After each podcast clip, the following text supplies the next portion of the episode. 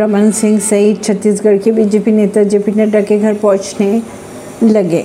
पुरानी पेंशन के लिए देश भर से भारी संख्या में सरकारी कर्मचारी दिल्ली के रामलीला मैदान पहुँचे। पीएम नरेंद्र मोदी ने तेलंगाना में गैस और गैस परियोजनाओं का शिलान्यास किया। परवीन सिंह ने दिल्ली से